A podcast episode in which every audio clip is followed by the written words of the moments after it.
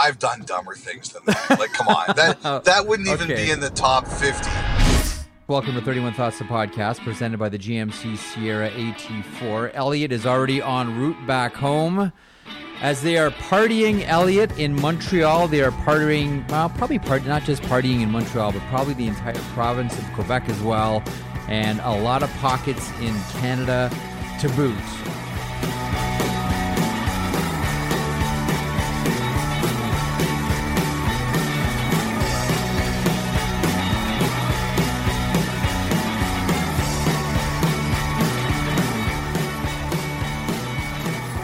Montreal Canadiens eliminate the Vegas Golden Knights in six. Artturi Lehkonen, the overtime hero, 139 in. Smiles all around behind COVID masks. Luke Richardson, uh, Mark Some of them, Bergevin. anyway.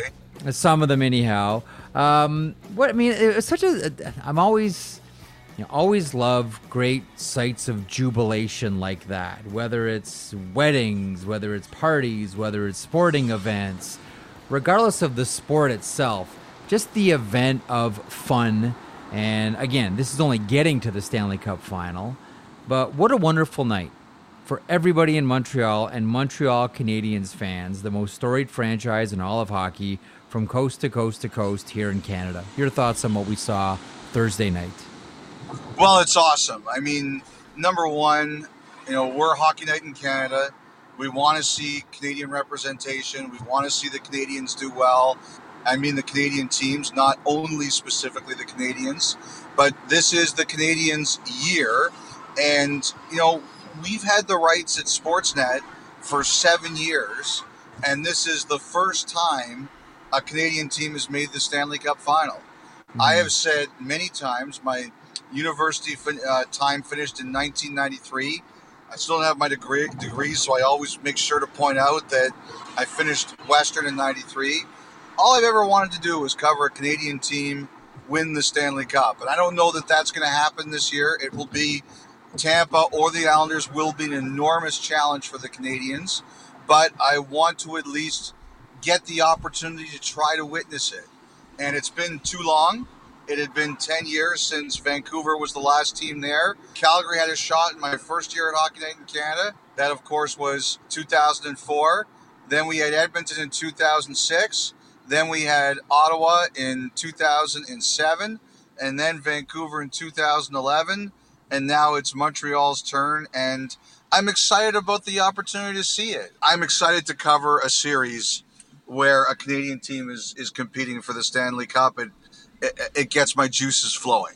You know, you never make it, no matter what your team is, uh, you never make it to a Stanley Cup final without a lot of stories, with a lot of intrigue, with a lot of human interest. What to Elliot Friedman is interesting about this Montreal Canadiens team? What isn't? You know, wh- where do you want to go? Is it is it Luke Richardson? Is it Dominic Ducharme? Is it Carey Price? Is it Shea Weber? Is it Kotkaniemi? Is it Bergevin? Is it wh- where do you want to go? Is, Is it, it- Nick eh, hang on. Suzuki? Is it Cole Caufield? Is it who's Cole having the, the year of his life right now, Elliot? I- you know where where do you want to go there's i mean is it the fact that we're seeing you know to me it's almost crazy that there's only 3500 allowed inside the building when you see everybody that's there outside the building Well, okay, so let, it's- let's let's let's pause on that because we had this conversation on, on Hockey Central, and Justin Bourne put this one to you. Like, there's no way that the government's only going to allow 3,500 people in the Bell Center, right? I, I look that's that's way outside of my purview i, I don't know what they're going to do you know me I, I don't put a lot of stock in politicians I, I i don't know what they're going to do but those scenes were incredible at saint jean baptiste Day. you know like i said to you i have a friend who lives in montreal he texted me at 12 noon he goes i, I don't know if i'm going to make it and i'm like the game doesn't start for eight hours and you know, I texted him when it went into overtime, and I said, "How are you?" And he goes, "I'm holding on." You know, there, there's, there's, there's a lot of emotion there. Like, you know, the roller coaster of emotion for Canadiens fans. You know, right now they're they're all we knew we were going to do it. How dare you ever doubted us? I can't believe none of you guys ever picked any of us. I said that, you know, my friends from Montreal were saying you're not allowed to pick us now after the first round. But think about what it was like when they were down 3 1 to Toronto. Mm-hmm. Think about what it was like when they limped into the postseason. You know, Bergevin's moves last summer, there wasn't a lot of agreement with him. There were a lot of people who thought he was crazy. So I, I think true fans, they live and die with their teams. I totally get it. They react in certain ways to their teams. I totally get it. But just think of how the those Canadian fans felt. Like again, my friends who live there, they told me radio after they fell behind three one at Toronto, just ra- talk radio and everything in Montreal where people the Canadiens Twitter, it was crazy. They couldn't wait to like throw the entire Canadian organization into the St. Lawrence Seaway. And mm-hmm. now they're four wins away from the Stanley Cup. It, sports is the best reality show ever, ever. Nothing beats it. Not the Real Housewives or what, of whatever city, not Jersey Shore, not the Kardashians. Sports is the best reality show alive. We're going to talk plenty about the Montreal Canadiens because they still have one more round of the playoffs. They're into the Stanley Cup final. So let me focus in then on the Vegas Golden Knights and yeah. and the obvious what's next questions for these uh, for for this team. And listen by the way, the by the way, I did want to say, I want to say a friend of mine who's a huge Leaf fan. He said if it's Montreal versus the Islanders, he's not sure he's going to be able to handle it. There's a whole lot of that going around right now uh, amongst amongst Maple Leafs fans. But but give me your thoughts on, on what's next for the Vegas Golden Knights here. Like I thought that of all the interviews that we saw post game, you know, Mark Stone really wore this one. Yeah, he wore you it. Know, Mark Stone. Mark Stone wore it. Mark Stone, you know, well, first of all, he said he wasn't hurt. He was really hard on himself. Yeah. You know, the the line that's going to endure from Mark Stone's press conference is, "I got skunked." Yeah. He wore this one, um, and a well, lot of guys guy tried to cares, wear it as well. Right? He cares, you, you and he he wears emotions every single shift. Like there's you, Mark Stone is must be the worst poker player on the planet because he wears every single emotion on his face. Now, I don't know if that's true about him in poker, but man, he must be easy to read when it comes to cards. Um, DeBoer talked about how they didn't find another level, and Montreal yeah. was able to find another level. Like mm-hmm. Reilly Smith, Alec Martinez, like everybody went out there, Robin Lehner, like everybody went out there and tried to put on the brave face but as I mentioned, Stone really wore it. He said he wasn't hurt, but you could tell he felt hurt by what happened. Before we get into the specifics of some of the players and what's next, what's your takeaway from Vegas, this series, and their season? You know, I, first of all, I, I think that they continue to set a high standard. You know, they're still an expansion team, really. They've only been in the this is their fourth season.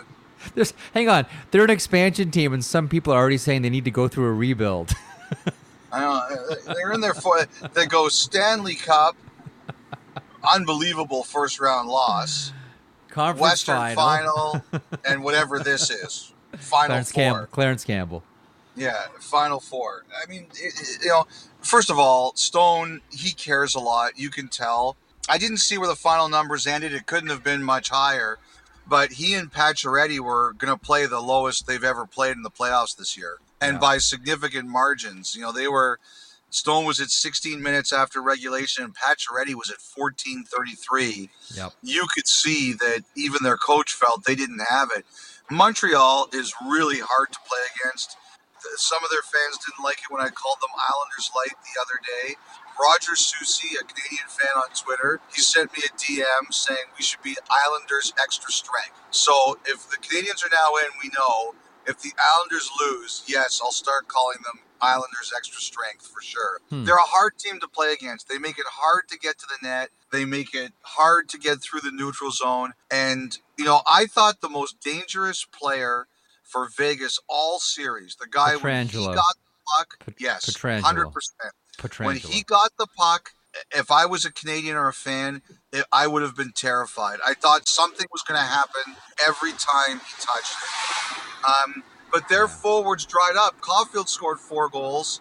Their forwards uh, scored, you know, four goals. And I, I just think that I don't know what happened. You know, the one thing is they're the only good team in the NHL, and they are a good team who are not strong down the middle. So I wonder if they're going to look at this series and say that's where we got beat, and that's what we have to address. Mhm. Because when you look at their offense suddenly drying up, I wonder if they look at themselves down the middle. But that was always the interesting thing about the Vegas Golden Knights. They were built on A, good goaltending, B, a good blue line, and C, the wings. Like that's where they've on the that, wings, that- that's yeah, that's where they've decided to allocate their money. Big dollars to Stone and Pacioretty and Marchessault and Smith. And I mean, down the middle, you're looking at Chandler Stephenson and William Karlsson and Nicholas Waugh and Tomas Nosek. Like, none of this screams Stanley Cup, but around them looks like Stanley Cup quality. I always felt that there's not ever just one way to win. That's why I, I, I kind of hate this mentality that, you know, whatever is successful the year before, everybody has to chase it and everybody has to do it. I like teams that say, okay, well, that works for them. This is going to work for us. But that is the one thing that I do wonder about. You know, Alex Pietrangelo was supposed to be the final piece. That was the last big ticket free agent. That was it, putting them over the hump. They got their guy, and now it was Stanley Cup or bust. I like teams that try different things, but I'm with you on this one. I wonder if they look down the middle and say, maybe we've spent too much money on the wings here and not enough money in the middle. You know, I- I think too that the thing you know about those guys is Vegas goes after everyone who's big, right? Yes. Like if like if they I remember last summer. Hang on a were getting- second. Are you are you taking this to Jack Eichel territory? Well, you know, I, I, I'm not specifically about Eichel, but you know that they'll they'll be in on anyone who they think can help them. Yep. I Like, believe that. You know, that, that's the way they are. It's their DNA.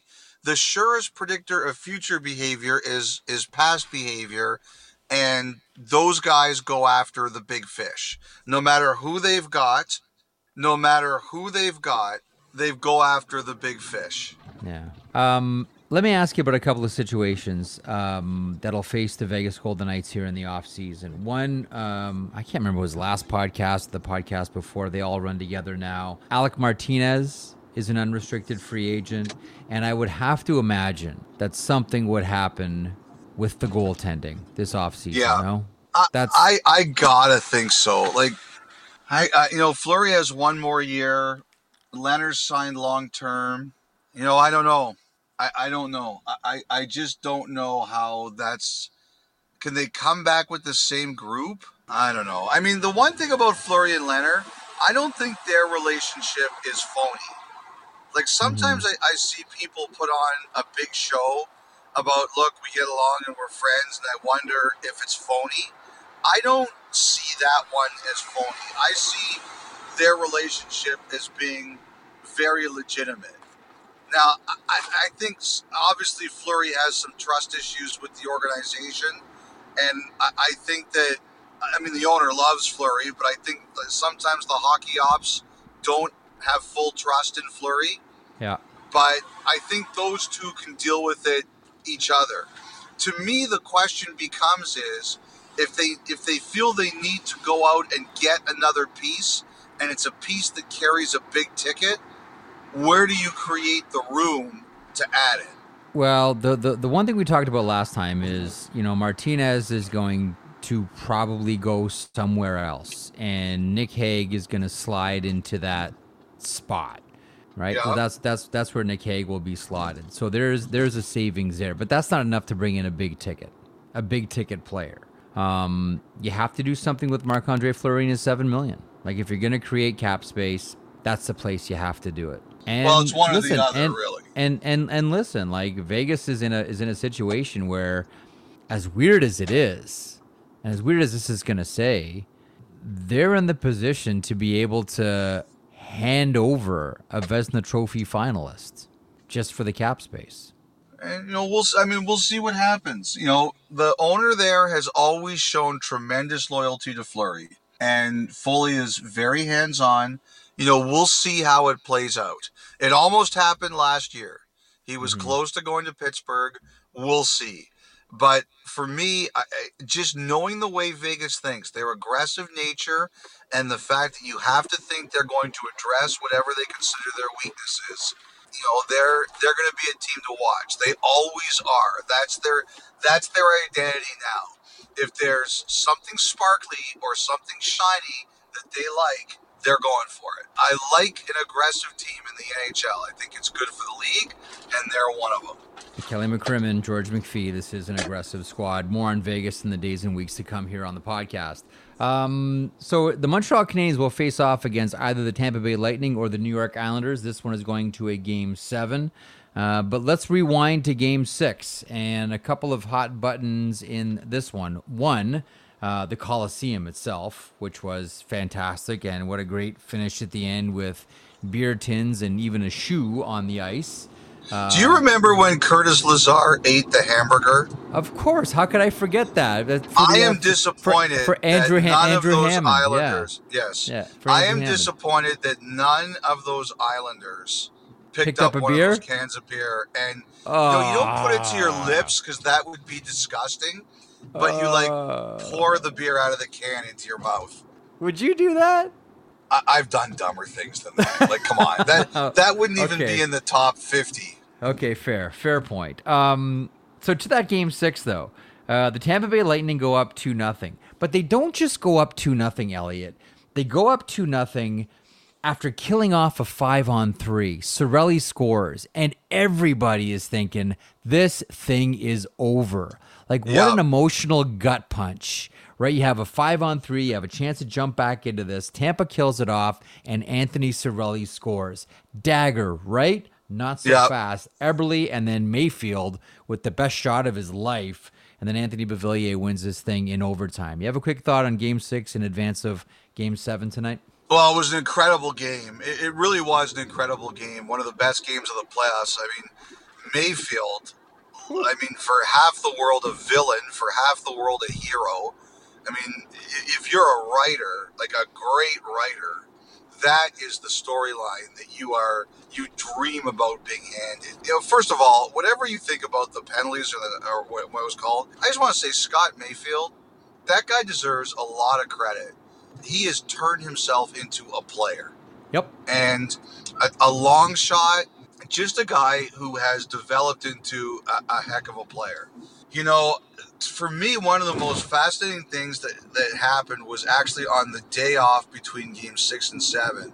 And that is, there was a lot of private, like, first of all, the biggest question hanging over this series is what is going to happen with Kucherov. You know, is, is he going to play game seven? Because their power play, when Matt Martin got that penalty and Kucherov wasn't on that power play, Palat had one great pass to point, and it was a glorious chance, but it just wasn't as dangerous. Kucherov is so good; he can make any play anywhere on the ice and find anyone on the ice. That power play was just not the same without him there. The one thing you notice right away is no Yeah. one on that team, and they handed it seemed like they handed the whole power play zone entry over to Brayden Point, who's really good, but nobody gets the zone as efficiently and seemingly as easily as Nikita Kucherov. Like he gets the zone, sets up smoother than maybe anybody else in the league. Elliot, it's it's frightening. agree with it's that. frightening. I Like that that that. that's that's where Tampa really. I mean, outside of like the the guy finds seams that nobody else seems to seems to be able to find, but just the fact that he how easily he gets the zone.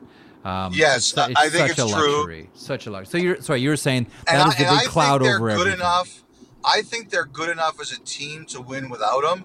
I just think it's much much harder, and the Yeah. power and they're gonna have to find something on the power play. But you know, one of the things that was wild in the off day between game six and seven was, I guess there was a lot of jockeying for opinion on how Kucherov got hurt.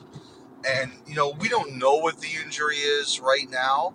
And I, I, I, I don't question injuries. Like, if, if that guy's leaving the game, he's legit hurt. But I heard there was quite a battle because, you know, first of all, I think if you're Tampa, you're trying to see, you know, should Mayfield get extra punishment, which isn't happening. But B, if you're the Islanders, you're defending him against the fact that that should even occur. And I heard there was a lot of jockeying about, and I got some of it, about how was Kucherov actually hurt. You know, some of us wondered, was it on the cross check? Mm-hmm. Well, I think we all wondered if it was on the cross check, but some people were saying for sure it was the cross check. And then some of us also wondered, did he maybe get hurt on the play where he tried to hit Barzal and Barzal was ready for him? And I guess you know, people were claiming that where he was really injured was when he, I guess his elbow or his arm hit the boards, and maybe that's where he got injured. So apparently, behind the scenes, there was a mm-hmm. lot of this jockeying going around about where Kucherov was actually injured. It was a fascinating day. A couple people were were telling me about it. But, you know, to me, I think Tampa's good enough they can win without him, but it's a huge loss it's a hard loss, and I, I think it's an enormous challenge. You know, to me, you know, there's a couple guys in Tampa I look at. Number one, Vasilevskiy. After a loss, he's unbelievable. You know, a guy I kind of laughed a, a, bit and felt bad for was was John Buccigross when it was two nothing, and the uh, Lightning ran into penalty trouble. He sent out a tweet saying, "You could call 100 penalties, they're not scoring," and I felt the exact same thing, and they won. And you know, you know Vasilevskiy's going to come back big time in Game Seven. The other thing too is is that you know Chris Johnston reported a little while ago that Hedman wasn't healthy. Yep. He's clearly not healthy. Jeff, do you remember how he dominated the playoffs last year? Of course, he was the best player I on the ice. I haven't seen that against the Islanders. Yeah. And I wonder what's the Hedman what's he going to come out with in, in game? I just, I have a feeling he's going to have a monster game. Like, I, I've said this a million times. I do not bet against the Islanders. They come at you the same way over and over and over again, especially if Kucherov can't play. I, am looking at Vasilevskiy and I'm looking at Hedman, and I, I just think they're going to come out with monster performances on Friday night. One final thought on this one, and I want to go back to, to Scott Mayfield um, because that game, in a lot of ways, was all about him, whether it was the yes. goal, whether it was the controversy with the cross check on Kucherov and let's not forget, too, going hard at Steven Stamkos at the end of the period. That's got Mayfield, too. Like, to me, Mayfield's fingerprints are all over. Like, Mayfield is one of the key reasons why we are going to a game seven. No, no doubt about it. Like, I, I think, honestly, he's number one on the list. Yeah. Okay, Elliot, to, to wrap up the conversation about Tampa and New York here, I want to get your thoughts on what we saw after Beauvillier scored.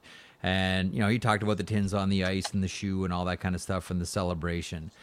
How much of that, because I'm always interested in trying to read crowds and get into people's heads and try to feel, yeah. imagine what they are feeling. I don't know about yeah. you, but one of my great dreams, I would just love to live my life. Just, I love to live one day as another person, just to be able to see the world in a different way, have different feelings, see different things. I always try to get myself in the head of people at certain events. How much of that outpouring for Anthony Beauvillier was A, just about the goal because we're going yeah. to game seven? And how much of it do you think was Islanders fans saying, if this is the last playoff game ever at the Coliseum, we want to send it off the right way here? That's kind of what I felt for each. Yeah, maybe. I, I think it's more A, and then you know one person does it and the crowd's riled up and then just you know it, it's like it's like the stuff we used to excuse is boys will be boys and now we're like oh my god that's really not smart. You know i think it's one of those things that if we ever first of all the coliseum right now is kind of like the house guest that won't leave we keep running goodbye pieces and oh this could be our last game and how great's the coliseum they don't make it like anyone oh wait there's another one. Like yeah. it's, it's i'm sure if there's another one it'll the reaction will be this is fantastic. We've won again. This time maybe we don't throw all the beer on the ice uh, okay, we'll look forward to Game Seven later on tonight, or I guess whenever, depending on when you listen to this podcast. Maybe it's already happened. The other news around the NHL on what? Thursday. No, you're listening to this. If we're going to all this effort to make this car cast, yeah. then you're going to listen to it before the game. Come on, audience. By the way, I, I do want to say, and I should have done it sooner. Thank you to Mike Rogerson, who is yeah. Our audio engineer for this one. Almal is still off this week after he and Joe had the beautiful baby. So, and we weren't supposed to do CarCast, but we said we, with a Canadian team going for the Stanley Cup in Game Six, we have to do a CardCast, and Mike stepped up, and we really appreciate it. Mike, your top drawer, bud. Um, thank you very much for this because doing a card cast. Hold on, what happened here? Hold on, hold on, hold on.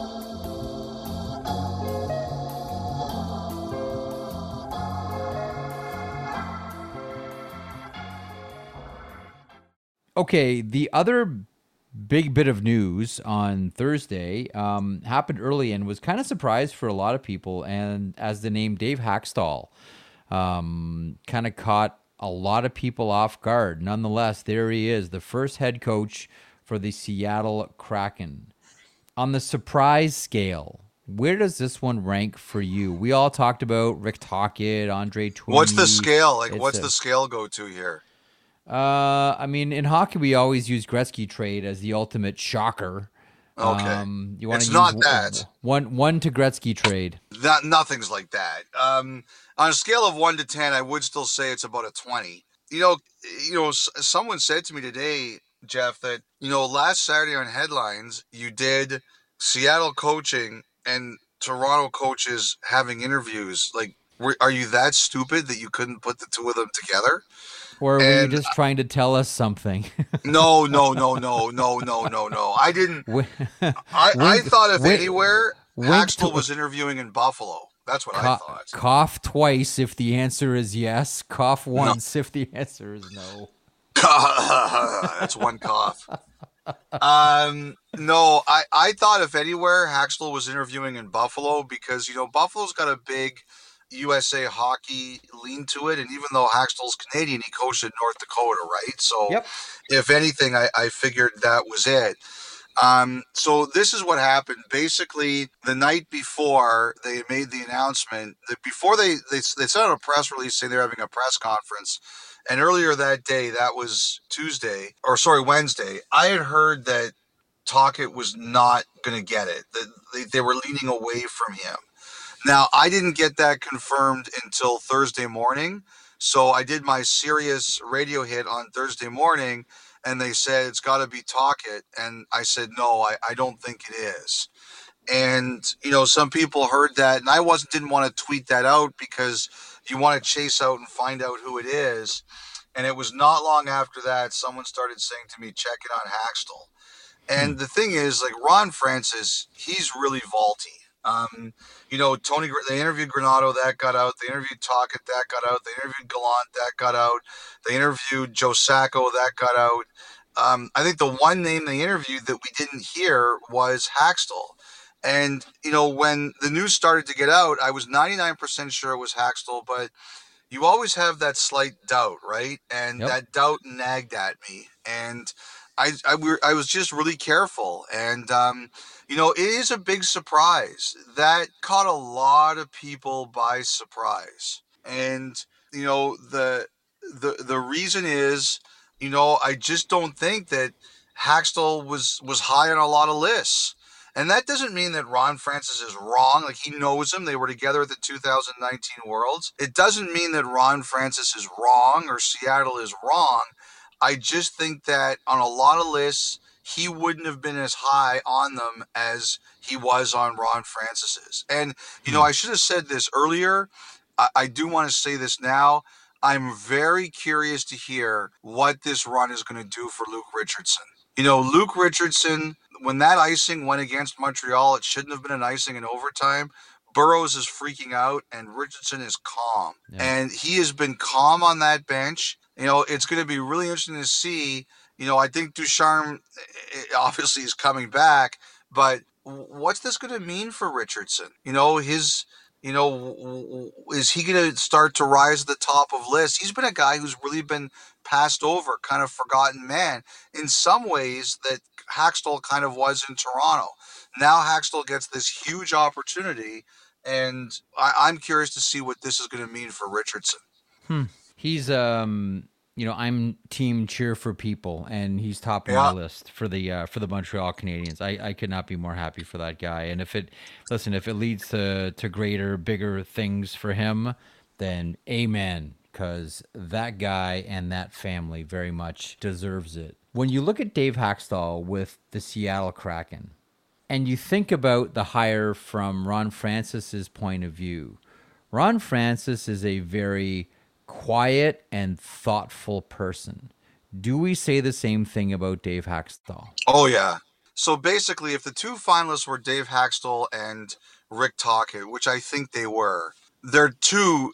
Could you get two more diametrically opposed people? Hmm. You know, Tocchet is emotion. He played on emotion he pushes people. He, you know, the, the one thing I don't like, there's a narrative here on Tocchet that he's anti-analytics or doesn't isn't interested in analytics. You know, Arizona tried a lot of different things, and the people who worked there told me he was incredibly open-minded about them. Mm-hmm. You know, he listened. He, he he was happy to take everything into account. So I don't think that's a fair narrative you know, I like obviously there's two coaching opportunities left. He's not going back to Arizona. I mean, we'll see if there's any interest on on Buffalo's part. Tocchet is, you know, he's got a lot of people who really like him in the league. We'll see where this goes. Hakstol is more cerebral. Um, he's a thinker. He's, you know, when when I asked some people today what was the best thing about Hakstol in Philadelphia, they said the best thing he did was the Giroux move to wing. They hmm. said that he that was the he he planned it out. He convinced them. He said these are my reasons, and you know they it turned out to be great. I think that the challenge for overly cerebral people in hockey is that it's an emotional game, and we're seeing in the playoffs that it's an emotional game. And I and what they said to me about Hakstol is he can put a game plan together he can tell you why he believes you should be doing what you're doing. But when the emotions become a factor, that's where he needed to. Sometimes you have to be able to make guys want to run through walls for you. Mm-hmm. It's very clear for me that the Montreal Canadiens and the New York Islanders in particular, they will run through walls for the people behind their bench, right? And yeah. I think that that's what Hakstol needs to tap into and he needs to improve on. And that's going to be key. And I believe everybody deserves a second chance to show where they messed things up the first time or where things didn't work the first time. This will be Hakstol's chance to show that, yes, I've got the cerebral. Now can I bring the emotional? Okay, so now, and and and I'm with you on that one. That'll be always curious to see how someone works in their second go around with it um, on the horizon, the expansion draft for the Seattle Kraken. And I wonder if this is an indication that, and I'll just state the obvious for the obvious reasons. Does the hiring of Dave Hakstol mean that the Seattle Kraken at the expansion draft will select TJ Oshie from the Caps, James Van Riemsdyk from the Flyers, and Travis Dermott from the Maple Leafs, if they have the opportunity to do so? Because Hakstol coached all three of them. Boy, you're really big into the conspiracy theories, eh? Ah, this is kind of an obvious one, though, isn't it? Yeah, I, I like. First of all, I'll t- I'll tell you this. I, I know there's some other teams who think that it's more likely Toronto loses Kerfoot, but we'll see. Mm-hmm. Um, you know, Kerfoot's a Western guy and he's a center. Um, you know, I do think that Seattle's going to go big on the blue line. That's because that's what Ron Francis did when he was in Carolina. I do think they want to maintain financial flexibility. And, you know, Oshie's deal, it's tougher to maintain financial flexibility. I have no doubt Hakstol's going to have a vote. I have no doubt he's going to say, I'd love this guy or that guy. But still, Seattle's not doing anything to help anyone else unless they have incentive to do it. That's number one. So, what's the incentive to do this or not do this? And number two, I the only thing I wonder about with o, in Oshie's case is do they want to maintain financial flexibility and he's still got some term. Okay. Um, so one of the follow-ups then is what does this mean for the bench situation now in Toronto with Dave Hakstol now removed? Um, well, I, I think there'll be a lot of interest. I do. Yeah. Um, you know, it's Toronto's Toronto pays well. They support you well in terms of resources.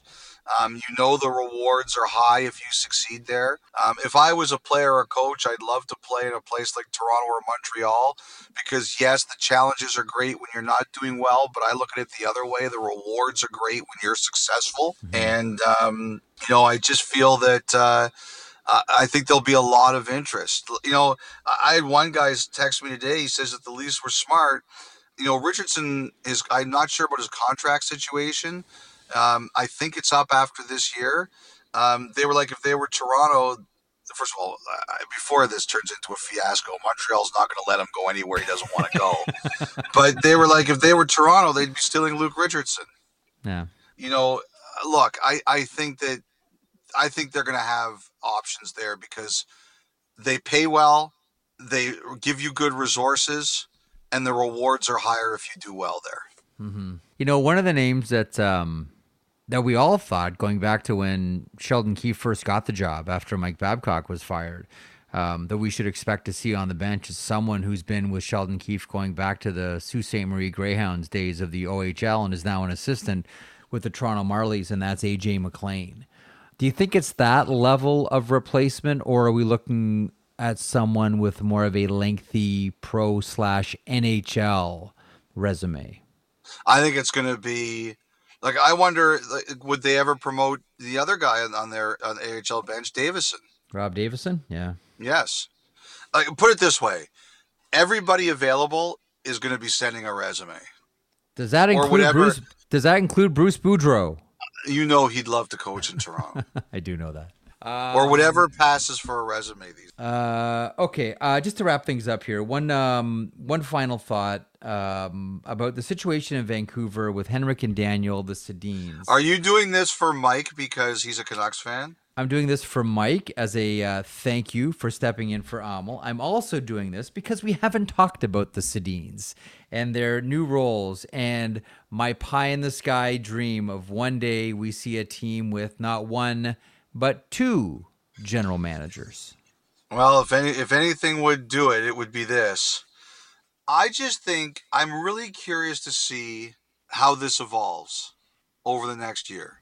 Like uh, their true influence and the true meaning of what this is, I don't think we're going to know in the short term. I think we're going to know in the long term.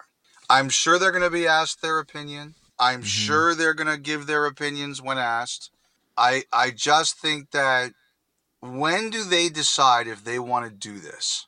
Really do this?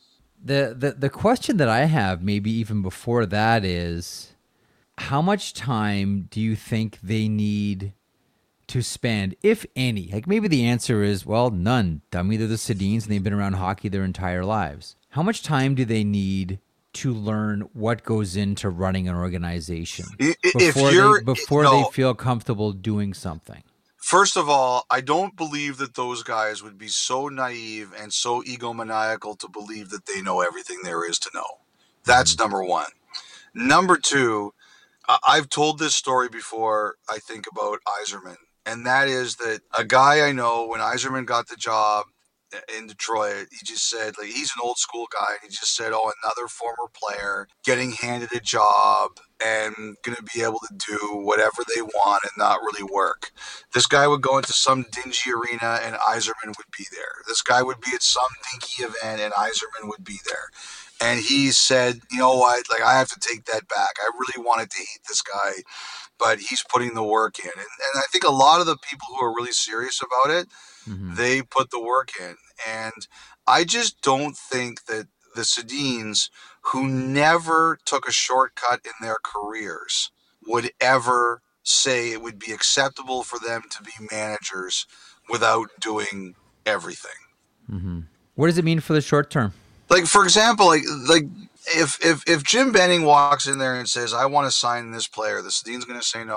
they're going to offer their opinion. Now, this is what I think. This is what I think it could mean. Is you know I think ownership there wields a big stick, and they're heavily involved in a lot of the decision making. I, could see ownership saying to them, "What do you think?" So, are the Sedins going to say no? Maybe not. But if they say, "I'm not sure," or "I would say this," and it's not enthusiastic, what does ownership do with that? So then automatically you have that friction then between the Sedins and Jim Benning. I don't think it's going to be. No, I think I think friction is the wrong term to use because I, I think like I had heard that they were quite comfortable working with Benning. Um, I had heard that um, you know they didn't want to come in and people necessarily to be fired because they were coming in. I like I had heard they'd actually said that they didn't think that was a good idea because they still had to learn the business, right? Mm-hmm. So I don't like I don't look at it as friction. I see them as offering their opinions. Like for example, let's just say Jim Benning wants to sign Jeff Marek, right?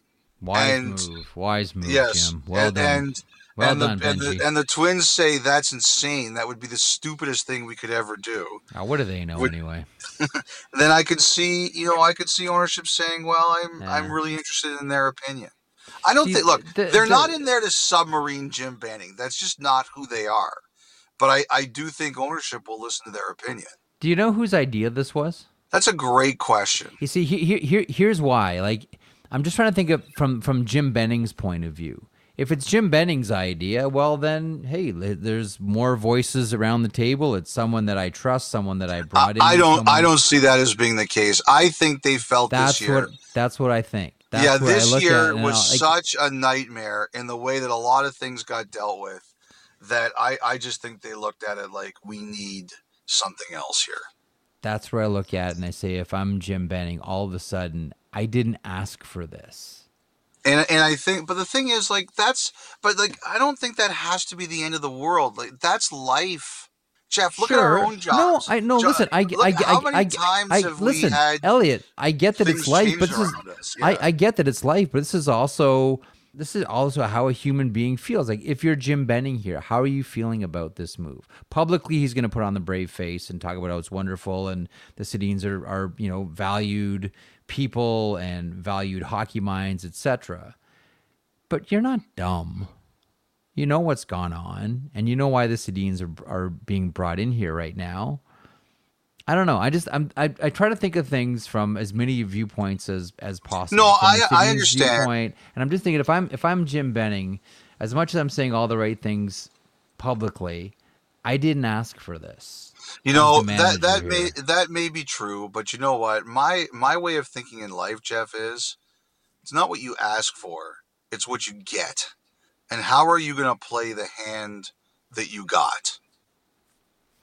There's only the the best thing for everyone in the Canucks organization to do is look at it and say, "I better be prepared to make this work," Mhm. because you know look look what happened with Linden. Okay, Linden's gone, and he left under controversial circumstances. A very po- popular former player, and some reputations took a beating because of it. Yep. It, it never, you know, it, it, it- whether who it didn't matter who was right or who was wrong. You know, it, it, it was a constant source of conversation ever since the day Linden left, right? Yeah. So, are you gonna let that happen again, or are you gonna find a way to make it work? For Vancouver's sake, it's best they find a way to make it work. And I just think those guys, I think those guys are smart guys. I love their answer about why are we here? We're here because we love the Canucks and we want to make it work. They're like who, like who thinks those guys are liars?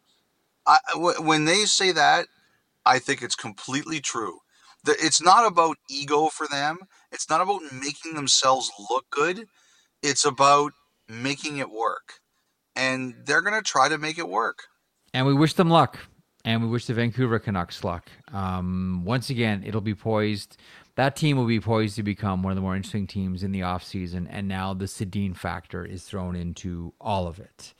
Anything else before we wrap up? We have a game seven tonight. Uh, the Montreal Canadiens punched their ticket. Uh, first time they're in the final going back to 1993 when they beat the Los Angeles Kings. You have a final thought on a, a day that began with Seattle news and ended with a big celebration in Montreal? What a day. What a day. And like I said, nothing bad about seeing a Canadian team compete for the Stanley Cup. Congratulations. Uh, you're either going to love it or you're going to hate watch it. That's there's no in between. uh, and we'll find out who they play later on tonight as the New York Islanders face off against the Tampa Bay Lightning. We have a game seven. In the meantime, thanks for listening once again to 31 Thoughts, the podcast. We appreciate the downloads. We appreciate your time. We appreciate you. And we appreciate Mike Rogerson, as Elliot mentioned, stepping in for Amel Delich, who's doing the best job in the world right mm-hmm. now. El, uh, Amel, I really hope you're not listening to this goofy podcast. Um, but way to go, Dad. On that, we'll wrap up. Thanks so much for listening to 31 Thoughts, the podcast. Back in a few more days with a fresh one. Enjoy.